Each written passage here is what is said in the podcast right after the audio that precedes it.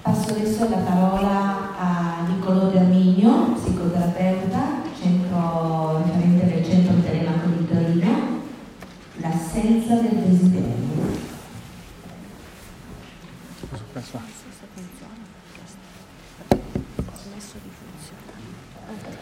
Eh, buongiorno a tutti, dopo la bella figura che ho fatto lì in piedi, ogni cosa che dirò sarà sempre peggio. Mentre ero lì ho seguito le consegne filo per segno eh, che mi sono state date, non smetta mai di utilizzare il suo iPhone. E allora ho scritto a Patrizia, tu non mi avevi detto che questo incontro sarebbe stato un incontro dove mi dovevo mettere il, il ridicolo. Evidentemente si è sentita con mia moglie che hanno un po' comportato dietro. Anch'io non lo sapevo, eh? Non lo sapevo. Poi ho qualche linea di febbre, quindi scusatemi, eh, vi prego di non prenderla come un'assenza di, di desiderio.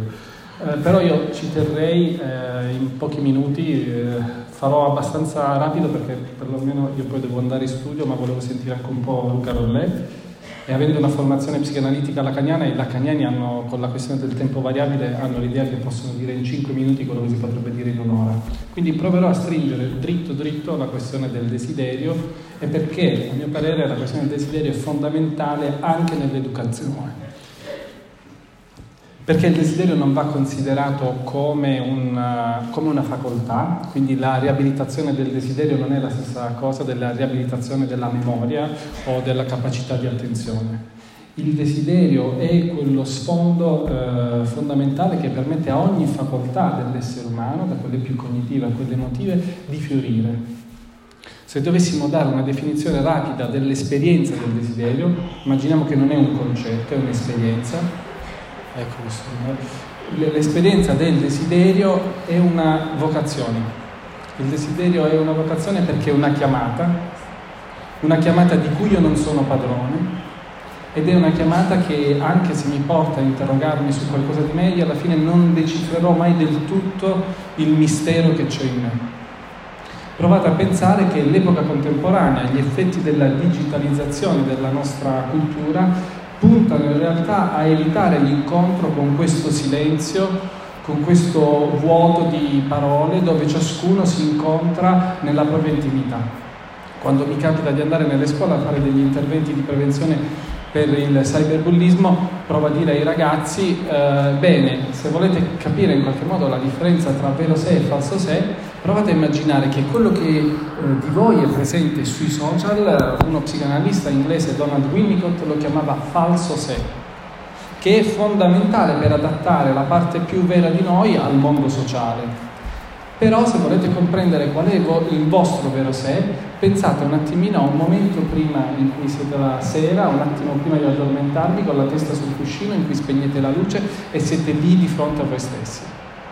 Ecco, quello è il momento del vero sé dove potremmo dire ciascuno di noi si incontra senza i bagliori immaginari, senza il bagliore della propria immagine di sé.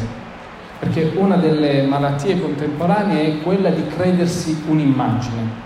E credo che il discorso sulla percezione del corpo e del movimento, fatto da Charles, è fondamentale perché ogni esperienza di apprendimento in qualche modo ci porta verso la nostra autenticità e, e, ci fa capire la differenza tra quello che noi siamo e quello che in qualche modo noi vorremmo essere. Um, avevo preparato un'immagine, eh, prima, eh, ecco questa immagine qui, ho fatto una fatica enorme, Patrizia Di Lorenzo ha dimostrato un desiderio enorme nello starmi dietro, nel tampinarmi, dammi un'immagine sull'assenza del desiderio, ma io non riuscivo a trovarla. E allora ho messo un elenco dei cosiddetti nuovi sintomi che nella psicanalisi vengono considerati nuovi non perché a livello epidemiologico in qualche modo sono tanto diffusi, ma perché hanno una logica totalmente diversa dai cosiddetti sintomi freudiani. Il sintomo freudiano è in certo qual modo una sorta di godimento clandestino che un soggetto cerca. Nell'epoca di Freud, in qualche modo, il comandamento sociale era quello che tu, per adeguarti alla uh, vita in società, al legame con l'altro, devi rinunciare a una parte del tuo godimento. E allora eh, i soggetti in qualche modo si inventavano il sintomo Luca che è un professore universitario mi perdonerà per la banalizzazione dei concetti, però giusto per arrivare al punto, col sintomo recuperavano quel godimento che in qualche modo non era accettato dalla società. Quindi i sintomi erano un conflitto tra uh, quello che si aspettano gli altri e la mia voglia di adeguarmi a quello che vogliono gli altri e il tentativo di tenermi in qualche modo un mio godimento a cui non voglio rinunciare solo per piacere agli altri. Faccio un esempio uh, semplice preso dalla pratica clinica, un mio paziente che uh, faceva il quinto anno di liceo e durante la cura riesce a maturare la possibilità di fare delle battute che facciano ridere non soltanto la mamma, che una volta era venuta in seduta dicendo io e mio figlio dobbiamo divorziare, quindi a proposito della mamma coccodrillo, come ne parlerebbe Recalcati, questa persona era così, e lui a un certo punto diceva ma io posso fare delle battute che piacciono innanzitutto a me. Ecco, la sfida dell'adolescenza è la sfida di trovare la possibilità di godere innanzitutto al di là delle aspettative dell'altro. Questo non vuol dire però recidere il legame con l'altro, ma vuol dire rivolgersi all'altro senza aver paura di ciò che si è. E questo credo che sia uno dei temi fondamentali dell'adolescenza. Ma i nuovi sintomi invece non seguono questa logica, non sono un conflitto tra quello che voglio far vedere e la mia verità, non sono un conflitto con l'altro, perché i nuovi sintomi, l'anoressia, la tossicodipendenza, gli attacchi di panico, la bulimia, sono dei sintomi senza altro sono dei sintomi dove la relazione intersoggettiva non entra più nel sintomo.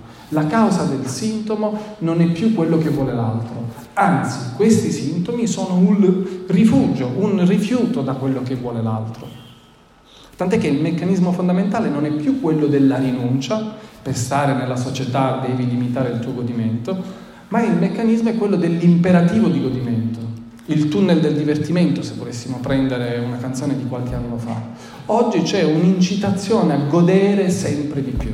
Prima nell'intervento eh, di Davide De Michele abbiamo visto quanto noi siamo invasi dalla libertà. Ecco, se volete, prima c'era un limite alla libertà, oggi noi siamo incitati a consumare il più possibile la nostra libertà, che tendenzialmente è la libertà di un consumatore.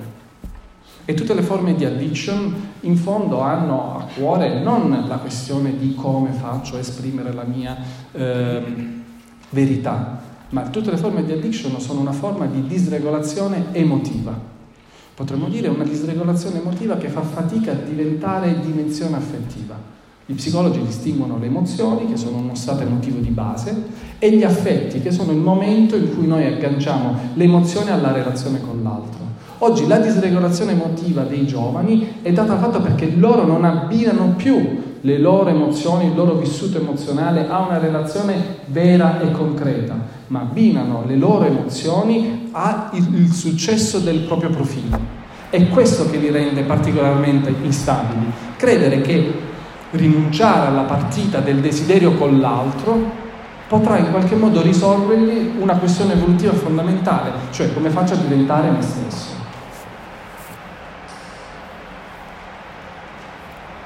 Beh, mi ero preparato tra gli appunti diverse questioni sulla rivoluzione digitale.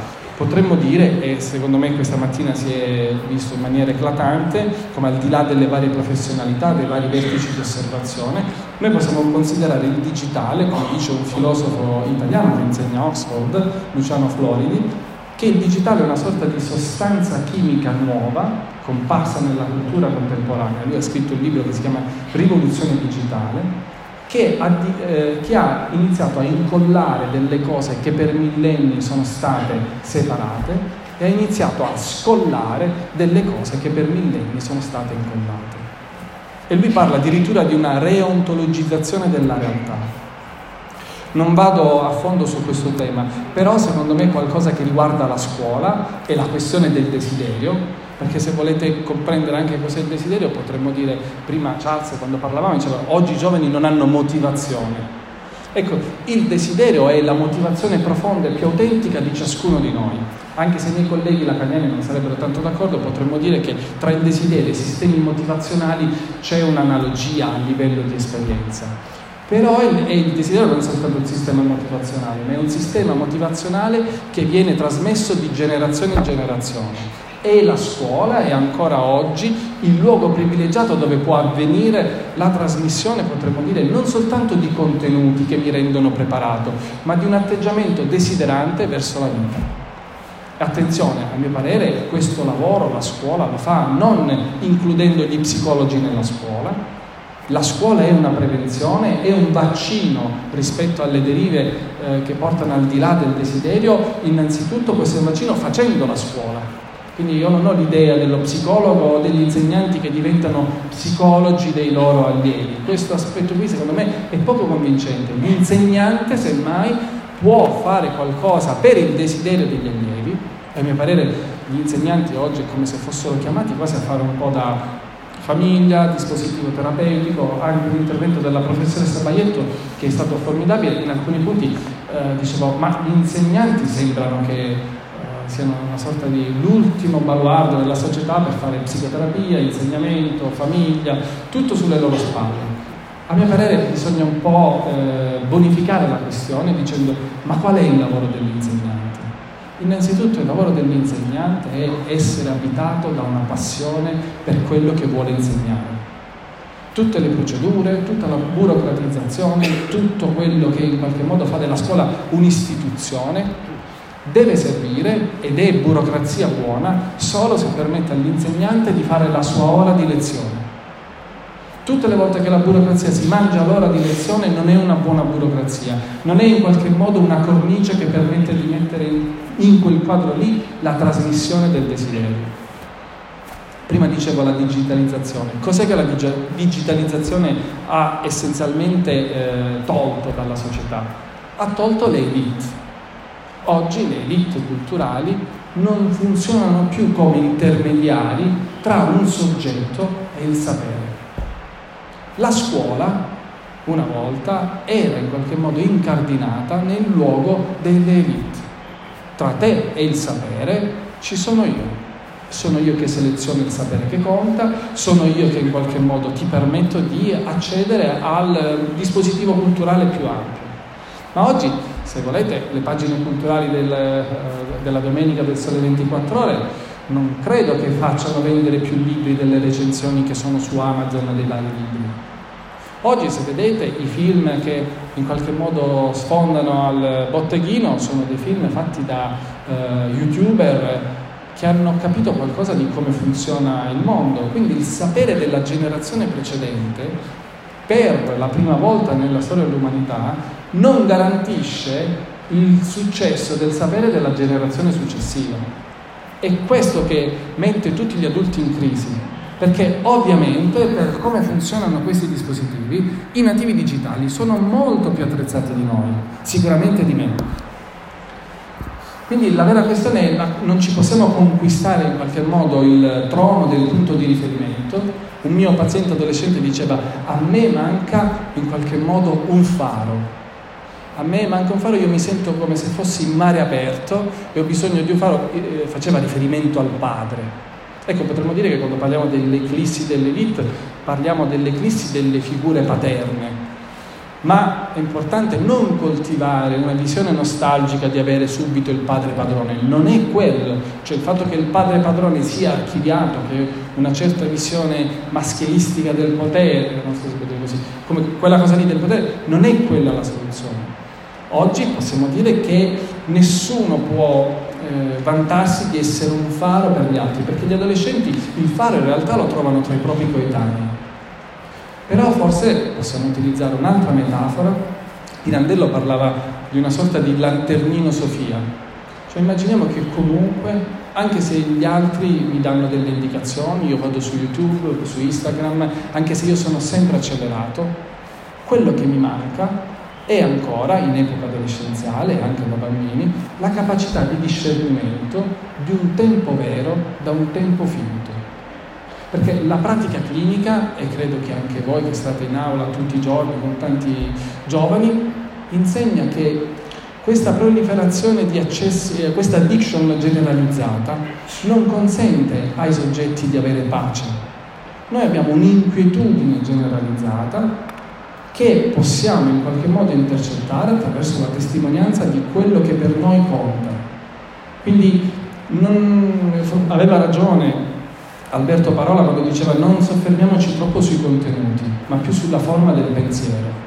E che cos'è che dà forma al pensiero? Che cos'è che mi permette di sedermi da un punto di vista e capire quello che funziona e quello che non funziona? Scoprire cosa voglio. E io posso scoprire quello che voglio se innanzitutto incontro un insegnante che non si fa mortificare dalla burocrazia e che è animato da un desiderio, da un desiderio per quello che fa, non solo dal desiderio di insegnarmi, non che voglia soltanto il mio bene, quello sicuramente, ma che quello che studia apre una mancanza dentro di lui.